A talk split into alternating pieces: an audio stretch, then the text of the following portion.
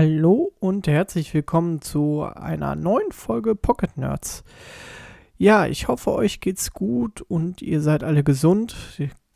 Ja, Corona ist halt äh, im Moment ein sehr, sehr großes Thema auch.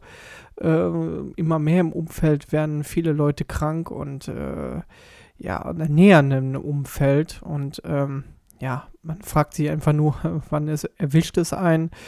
Äh, ich hoffe nicht, aber naja, gut.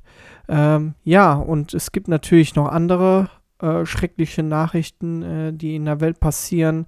Ähm, ich möchte dies aber nicht hier weiter so äh, kommentieren. Ich finde es einfach nur schrecklich, dass wir in äh, unserem heutigen Jahrhundert, wo alle Menschen eigentlich miteinander gut miteinander leben können und vereint sind und Grenzen offen sind, dass man ähm, Krieg hat. Ja, ähm, mehr möchte ich auch nicht dazu sagen. Äh, ich finde es einfach, äh, es ist einfach nicht gerade schön zu sehen. Lasst uns jetzt mal lieber über positivere Dinge sprechen. Und zwar geht es in dieser heutigen Folge um äh, die letzte State of Play, die rausgekommen ist. Und zwar wurde dort Hogwarts Legacy ein bisschen äh, vorgestellt. Darüber möchte ich gerne sprechen. Und dann habe ich einige Reviews zu. Einmal ähm, zu Horizon Forbidden West. Da hatte ich ja letztes Mal schon was zu gesagt, aber diesmal habe ich es durchgespielt. Dann einmal Guild Wars 2 End of Dragons. Das neue, die neue Guild Wars Erweiterung ist herausgekommen. Darüber möchte ich gerne sprechen. Dann Gran Turismo 7. Klar, das ist das Rennspielbrett von Sony. Das ist auch rausgekommen. Und zu guter Letzt haben wir noch Elex 2. Ja, dann würde ich mal sagen, starten wir langsam durch.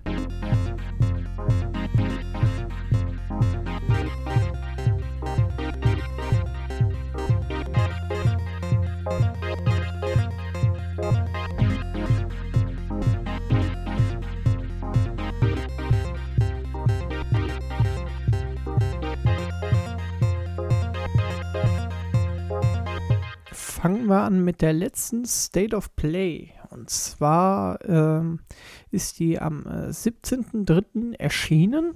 Um 22 Uhr abends konnte man da den Livestream sich anschauen. Und es wurden hier rund 15 Minuten Gameplay gezeigt von dem neuen äh, Hogwarts Legacy Spiel.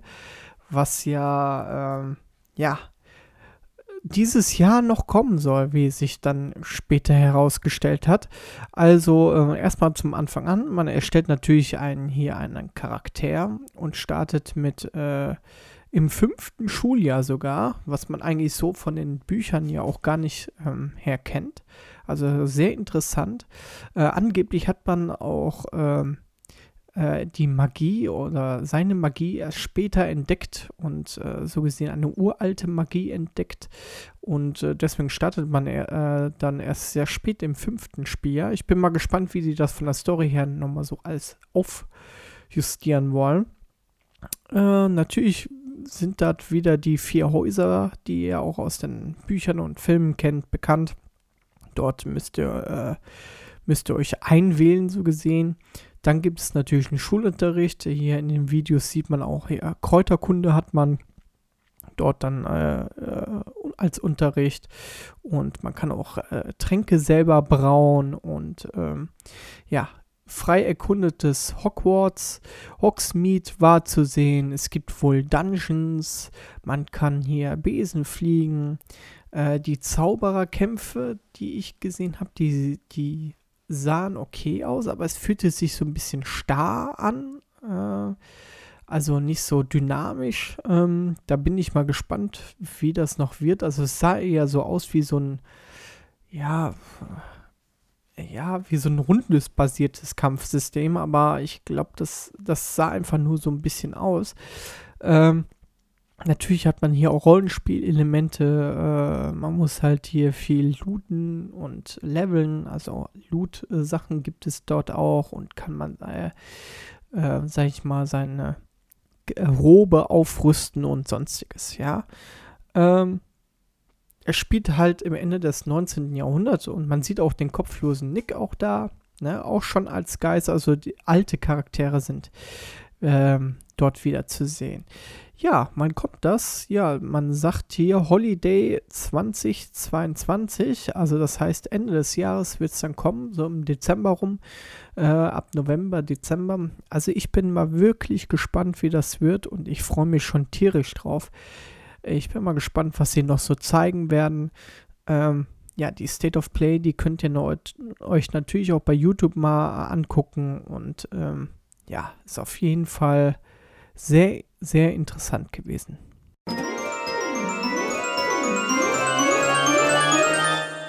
Kommen wir nun zu meiner ersten Review für heute. Und zwar äh, ist das Horizon Forbidden West. Ich weiß, ich hatte in der letzten Folge schon viel darüber erzählt, aber jetzt habe ich ähm, nun ein endgültiges Fazit und auch äh, durchgespielt. Also die Hauptstory, wenn man wirklich äh, durchläuft, ähm, diese beläuft sich so ungefähr auf 20 Stunden. Ähm, ja, äh, zu der Geschichte habe ich schon letzte Mal was erzählt, deswegen würde ich hier nochmal auf meine Pro- und Kontraliste eingehen, ob sich was verändert hat oder nicht. Das sage ich euch jetzt gleich. Also, Pro. Äh, schöne Spielwelt, wirklich äh, tolle Grafik. Ich spiele das, wie gesagt, auf dem Performance-Modus habe ich das gespielt. Äh, sieht wirklich sehr gut aus. Gesichter sehen alle anders aus. Ähm, habe ich hier auch nochmal reingeschrieben. Das hatte ich ja letztes Mal schon erwähnt. Tolle Maschinen und Gegner. Äh, deutsche Vertonung ist wirklich top. Ich habe es dann später nochmal auf der englischen gespielt. Ist auch sehr, sehr gut. Ähm, gibt wirklich viel zu craften, viel zu sammeln, viel zu erkunden, viele Einstellungsmöglichkeiten, ähm, was das Menü betrifft. Ähm, viele gute Möglichkeiten, seine äh, Fähigkeiten zu investieren. Äh, schönes Tutorial, Lagerfeuer und Schnellreisen. Alloy hatte ich hier aufgeschrieben. Ja, viele unterschiedliche Waffen. Dual-Sense-Funktionen werden eingesetzt. So, und dann ist noch hinzugekommen, äh, Fliegen. Äh, man kann endlich äh, ein Reittier, äh, sage ich mal, mit einem Reittier durch die Lüfte fliegen, mit so einem Falken. Ähm, ja, ist wirklich cool. Und äh, ja, ich habe nochmal äh, Kämpfe, wirklich sehr gute Kämpfe nochmal aufgeschrieben. Gefällt mir wirklich sehr, sehr gut. Ähm, was mir nicht so gut gefällt, war ja diese komische äh, Sicht mit der Linksbündigkeit. Das hatte ich letztes Mal erwähnt. Das hat sich aber, ja, nach. Es fällt irgendwann mal auf, wenn man da wirklich drauf achtet, aber ansonsten hat man sich dran gewöhnt. Ähm, was die Fähigkeiten angeht, ist etwas zu überladen. Das war, im Nachhinein war es doch in Ordnung. Was mir noch aufgefallen ist, ist die, ja, die Story finde ich etwas sehr schwach und sehr abgespaced, ohne da jetzt weiter äh, ähm, darauf eingehen zu wollen. Aber ich finde es nicht so überzeugend, weil die Story vom letzten Teil, die war auf jeden Fall deutlich besser. Auf den einfachsten Schwierigkeitsgrad ist es viel, viel zu leicht. Äh, das habe ich mir noch aufgeschrieben. Und hakelige Steuerung beim Springen. Äh, es gibt ja manche Passagen, wo man so springen muss und äh, ja, dann passt das manchmal nicht. Oder äh, manchmal, genau, dann habe ich noch. Ähm, hakelige äh, Kameraführung ist so ein bisschen so das Thema, was mir nicht so gut gefallen hat. Ja, und dann kommen wir jetzt mal zu meinem Endfazit. Also ich würde dem Spiel wirklich so eine 80 bis 85 geben. Ich finde die Story vom ersten Teil wirklich deutlich besser. Ähm, der erste Teil hat mich auch mehr eingeholt und ich wollte mehr von der Welt erleben und ich meine, es gibt hier viel zu entdecken, aber man wird auch, wenn man auf die Karte guckt, sehr ähm, ja, überfordert, sage ich mal ein bisschen und sehr überladen. Deswegen hat mir das vielleicht nicht so gut gefallen. Äh, ja, Story war ein bisschen schwächer, klar. Ähm, ich sag mal so, wenn es jetzt das einzige Spiel gewesen wäre, was jetzt die Zeit rausgekommen wäre, dann hätte ich wahrscheinlich noch viel, viel mehr Zeit drin verbracht. Ähm, vielleicht werde ich das auch noch mal nachholen in, äh, in der Sommerzeit, wenn weniger Spiele rauskommen.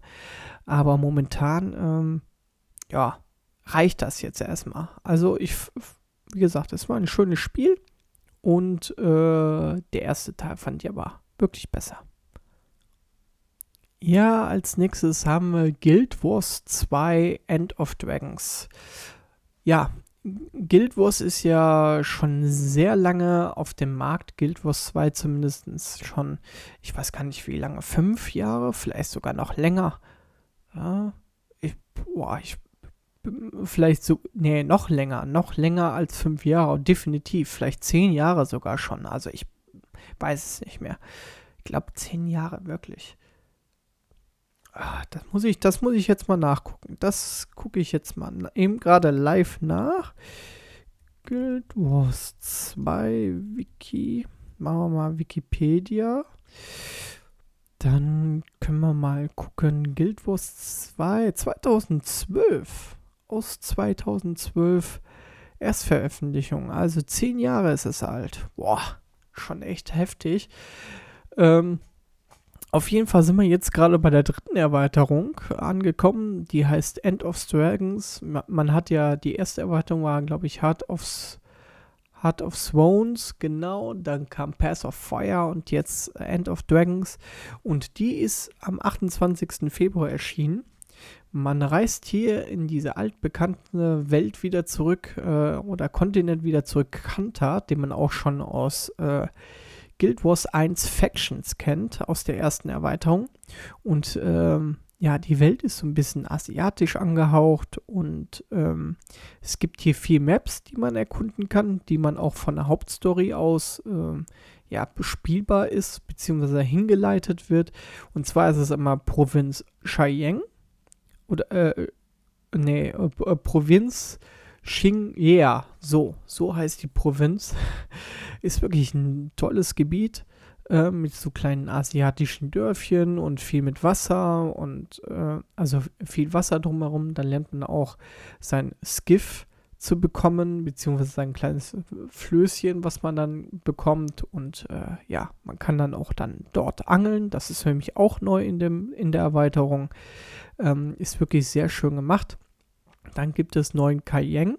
Das ist äh, eine komplette Stadt als Gebiet. Äh, die ist echt heftig, weil äh, man verläuft sich sehr oft. Es gibt viele unterschiedliche Ebenen, ähm, die man belaufen kann. Und äh, ja, da braucht man auf jeden Fall diesen, dieses Reittier Springer, äh, damit man auch wirklich alle Ebenen erreichen kann.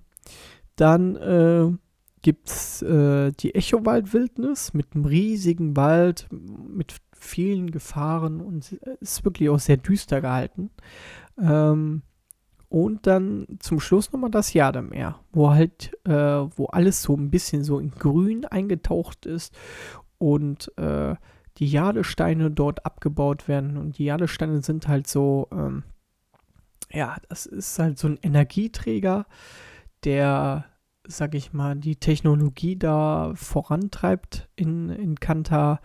Und ja, es gibt halt hier auch hier wieder äh, jede, äh, eine Elite-Spezialisierung für jede Klasse. Dann ist, äh, ja, also eine Kampfschildkröte gibt es jetzt zur Farmen, die man machen kann. Natürlich gibt es neue Dungeons, Fraktal und Fraktale und natürlich äh, Weights. Und ähm, ja, man hat eine super neue Story die, äh, die gespielt werden kann. Und ähm, ja, das war es jetzt erstmal. Und jetzt würde ich mal zu meiner kleinen Pro- und Kontraliste kommen. Fangen wir mit den Pros mal an. Ähm, also, ich habe mir aufgeschrieben Story. Die Story ist wirklich sehr gut. Ähm, sehr gut mit Zwischensequenzen äh, erzählt und ja, und macht einfach einiges her und ist wirklich schön, schön inszeniert, ja. Dann den Soundtrack, der ist wirklich super. Da kann man auch wieder, ich, ich mache das manchmal gerne, wenn ich ähm, sehr ja, Arbeit machen muss, wo ich mich sehr konzentrieren muss, dann höre ich gerne mal so einen Soundtrack und so, weil das halt auch so ein bisschen beruhigender ist und ich äh, höre mir auch gerne die Soundtracks von Guild Wars an, die sind mich wirklich echt hervorragend und gut geeignet für solche Sachen. Also äh, Soundtrack ist hier auch wieder ein Brett. Gebiete haben super viel Abwechslung, finde ich. Also gerade am Anfang diese Provinz, äh, die ist wirklich sehr schön gemacht. Dann hat man aber auch den Echowald, der ist äh, zwar etwas, ja, etwas düstere, aber äh, ja, das, das ist einfach alles super schön und äh, es gibt halt viel Abwechslung. Und äh, ja, ist wirklich auch spannend alles. Die Hauptstory sind ungefähr 20 äh, Stunden. Ist wirklich sehr schön, äh, wie gesagt, erzählt und finde ich gut. Ähm, ja, macht viel, wirklich wieder viel Spaß zu spielen. Und ja, das war es auch äh, von meinen Pros. Ja, was mir nicht so gut gefallen hat, dass, dass es gab am Anfang wirklich viele Probleme. Zum Beispiel ähm, hatte ich, ähm, ja, äh, sag ich mal, das, das GIF konnte ich nicht freischalten durch einen Bug. Äh, dann gab es noch Probleme mit dem Bot. Äh, man hat jetzt auch so einen Jade-Bot, der einem behilflich sein sollte. Und wenn man den bekommen sollte, da, da das war noch nicht alles ausgereift und wurde jetzt gepatcht. Ähm, ja, aber das sind alles so kleine Probleme, die halt, äh, ja, bei Day One, sag ich mal, oder der ersten Woche aufkamen halt. Kommen wir mal kurz zu meinem Fazit. Also es ist wirklich ein äh, Top-Spiel geworden für alle GW-Fans. Es ist wirklich einfach klasse. Ich glaube auch sogar die beste Erweiterung. Äh, oder ähm, ja, Fire war schon sehr stark, muss ich wirklich sagen. Aber End of Dragons hat mir auch wirklich richtig gut gefallen. Ich wollte gar nicht mehr aufhören zu spielen. Von der Story her super gut erzählt. Und ähm, ja, ich weiß gar nicht, was der, wie der Dominik das so findet. Ähm, mein Kumpel Dominik, der, der äh, mit dem zocke ich ja oder mit dem habe ich sehr, sehr viel äh, GW1 ja auch gezockt und wir zocken auch mal GW2 zusammen. Wir haben das aber, die Erweiterung noch gar nicht zusammengespielt und ähm, ja, ich bin mal gespannt, was er dazu sagt, aber ich bin einfach wirklich begeistert und äh, was man so liest in den Foren und so, ähm, ja, viele finden das auch mit einer der besten Erweiterungen für äh, Guild Wars. Von Guild Wars kommen wir jetzt mal zu einem ganz, ganz anderen Genre und zwar ist das das Rennspielgenre. Wie ihr vielleicht wisst, äh, liebe ich Rennspiele und ähm, ja, jetzt ist Gran Turismo 7 rausgekommen, schön für die PlayStation 5 und für die PlayStation 4. Ich habe es mir für die 5er geholt und äh, das ist endlich mal das erste Gran Turismo seit langem mehr. Ich weiß gar nicht, wie lange ich oder wann mein letztes Gran Turismo war. Ähm, also Gran Turismo Sports war es auf jeden Fall nicht, aber es ist schon ewig her. Und ähm, ja, es ist eigentlich ein klassisches Gran Turismo, wie man es auch kennt. Man fängt hier kle ganz klein an mit japanischen Kleinwagen. Man muss wieder die, die Lizenzlehrgänge machen. Was jetzt neu dazugekommen ist, es gibt jetzt so ein äh, GT-Café, wo man Aufgaben bekommt, die ähm, und äh, die einem auch vorgestellt werden, die aber auch ähm, ja äh, auch ein bisschen durch das Menü äh, zeigt und äh, ja, ich finde finde das wirklich sehr gut gemacht. Ähm, ähm, es werden halt auch hier, wenn man, sage ich mal, jetzt japanischer Kleinwagen gesammelt hat, wird auch hier einiges zu diesen Autos erzählt und so. Und ähm, man lernt wirklich vieles und Neues dazu. Ähm, man hat hier auch wieder einen Gebrauchtwagenhändler und Neuwagenhändler, klar. Online ist es wieder spielbar, wie man es kennt aus GT Sports, auch wirklich so detailliert gemacht. Ähm, es wird einem alles wirklich sehr gut nach und nach im, im Spiel äh, erklärt von, ähm, von dem GT Café. Ähm, ja, jetzt kommen wir mal zur Fahrphysik. Also ich finde, die Regelungssysteme sind halt natürlich äh, einschaltbar, auch abschaltbar. Man kann hier den Schwierigkeitsgrad wählen der Gegner. Macht wirklich sehr viel Spaß zu fahren.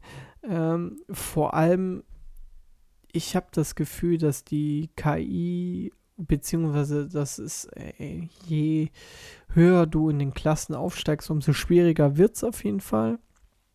Ähm, getunten Autos kann man auch wieder tunen und das ist auch äh, sehr krass, dass man halt, dass die Fahrphysik, sag ich mal, von der getunten Autos sind wirklich nicht sehr gut, äh, sage ich jetzt mal, wenn man jetzt nichts an, an, an einem Setup irgendwas macht und nichts optimiert. Also das heißt, wenn ich jetzt einfach irgendwie ich sag mal, jetzt einen Ford Fiesta nehme und baue dann einen dicken Motor ein, äh, muss das nicht heißen. Der ist zwar dann schnell auf der geradeaus, aber äh, der kann dann halt äh, in den Kurven vielleicht nicht so gut äh, agieren oder mit der Geschwindigkeit zurechtkommen.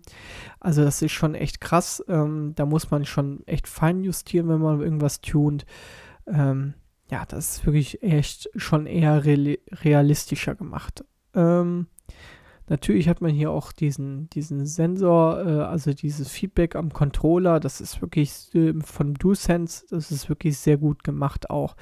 Ähm, man weiß sofort, okay, die Reifen, die rutschen so ein bisschen durch. Das vibriert dann so ein bisschen in, in den Triggern. Also das ist wirklich sehr cool. Ja, dann hat man noch dynamisches Wetter. Ähm, also zum Beispiel bei der Nordschleife, dann regnet es an einer Stelle und manchmal äh, ja, an anderen Stellen der Strecke regnet zum Beispiel nicht. Das ist schon echt äh, realistisch, ja, also wie es wirklich auch so ist. Dann, ähm, ja, Leistungsklassen gibt es hier wie auch wieder äh, bei den Autos. Man, äh, ja, es gibt sehr viele Autos, auch so viele alte Autos, also 424 Fahrzeuge gibt es, jede Menge Strecken äh, in unterschiedlichsten ja, Varianten und ähm, ja, also es ist, ist wirklich viel, vieles geboten für das Geld und äh, was ich auch krass finde, ist, äh, die Grafik macht wirklich, also die, die sieht wirklich super, super gut aus. Und äh, ja, kommen wir mal jetzt zu meinen Pro und Kontras. Fangen wir mal mit den Pros an. Also ich finde hier äh, tolle Automobilmodelle, hat man, oder Automodelle generell äh, von innen und von außen sieht einfach echt perfekt aus. Schöne Licht- und Wettergrafik ähm, bzw. Stimmung ist hier. Äh, guter Motorsound hat man auch wirklich. Also ein V8 hört man auch wirklich, dass er ein V8 ist, ja. Also wirklich sehr schön. Schöne Fahrphysik hatte ich ja eben schon erwähnt. Schöne Solo-Kampagne durch dieses GT Café. Echt super gut gemacht. Ähm, Optimier, äh, äh, Optimierung der Autos ist natürlich wieder möglich, das ganze Tunen, super viele Strecken, Fahrhilfen, natürlich die Lernkurve ist extrem, also man lernt immer und immer weiter hinzu, wie man Kurven fahren soll und so weiter und so fort und die Autos werden halt immer auch schneller mit der Zeit, also wirklich sehr viel Liebe zum Detail, man merkt halt auch, dass das von Autoliebhabern gemacht worden ist, das Spiel für Autoliebhaber. Also es steckt überall sehr, sehr viel Liebe drin. Dann gibt es äh, ja sehr schönen Fotomodus und ja, das war es eigentlich auch von meinen guten, guten Seiten. Oder guten Liste. Ja, was mir nicht so gut gefallen hat, ist zum Beispiel, dass es keine Rückspurfunktion gibt. Das fand ich ein bisschen doof. Ähm, die Gegner-KI ist so, hm, naja, also die bleiben echt sehr oft auf der Ideallinie und, ähm, sag ich mal, wenn ein schnelleres Auto von hinten kommt, die, die bleiben da auch wirklich da drauf und so und da ist wenig Dynamik hinter, finde ich. Und natürlich sehr geringes Schadensmodell bis auf ja, fast gar kein Schadensmodell. Ja, und das war es auch schon von meiner Negativliste. Ja, kommen wir mal zu einem Fazit. Also, ich finde, das ist ein echt klasse und krass gutes Rennspiel für Autos-Fans, äh, von Autofans, für Autofans und äh, das spürt man halt an jedem kleinen Punkt und äh, jeder, der, sag ich mal, ähm, ja, Gran Turismo liebt, der sollte sich das auf jeden Fall holen. Jeder, der eine Playstation hat und äh, Autofanatiker ist, ja, auf jeden Fall. Also es ist ein echt, echt sehr gutes Spiel. Kommen wir mal zu der letzten Review für äh, heute und zwar ist das Elix 2. Und äh, ich habe damals Elix 1 mal für die PlayStation 4 gehabt und mir hat das echt nicht so gut gefallen und Dann hatte ich es nochmal für den PC ausprobiert, aber das hat mich einfach nicht umgehauen. Und äh, ja, jetzt ist der zweite Teil erschienen und ich habe gedacht, ich gebe den Teil trotzdem nochmal eine Chance. Und ähm, ja, ist am 1. März, wie gesagt, erschienen äh, von Piranha Bytes. Die kennt man ja ganz gut. Die kommen ja aus dem Ruhrpott, sind die Macher von Gothic und äh, von Wizen und Elix 1 natürlich auch. Ähm, Wizen und Gothic sehr wunderbare und schöne Spiele, finde ich. Und äh, gerade äh, Gothic 1 und 2, Wizen 1 war auch sehr, sehr gut. Ähm, die wurden ja jetzt auch irgendwann vor Jahren mal, äh, ich glaube vor fünf Jahren oder vier Jahren mal von ähm, THQ Nordic aufgekauft. Und ja, ähm, das ist jetzt erstmal mein Ersteindruck äh, von dem Spiel. Also ich habe so ungefähr acht Stunden gespielt. Und ähm, ja, ähm, kurz zur Story. Also man spielte halt äh, ein paar Jahre nach dem ersten Teil. Man, steht, äh, man spielt hier auch wieder den Jax, äh, der sich momentan auch im Exil befindet.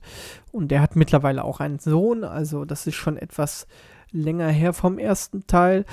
Ähm, ja, und wie es natürlich so wieder ist, äh, kommt eine neue Bedrohung, die natürlich auch am Anfang direkt äh, Jacks Haus zerstört und äh, ja, ein dunkles Elex mitbringt. Und man kennt ja die, die, das Elex, das kennt man ja aus dem ersten Teil. Das sind ja diese Art blauen Kristalle, die so ein bisschen berauschend wirken, aber auch extrem die Technologie äh, als Technologie- und Energieträger dient, die gerade auch im ersten Teil von den Alps ja auch sehr viel genutzt wurde. Und jetzt gibt es halt die dunkle Variante davon.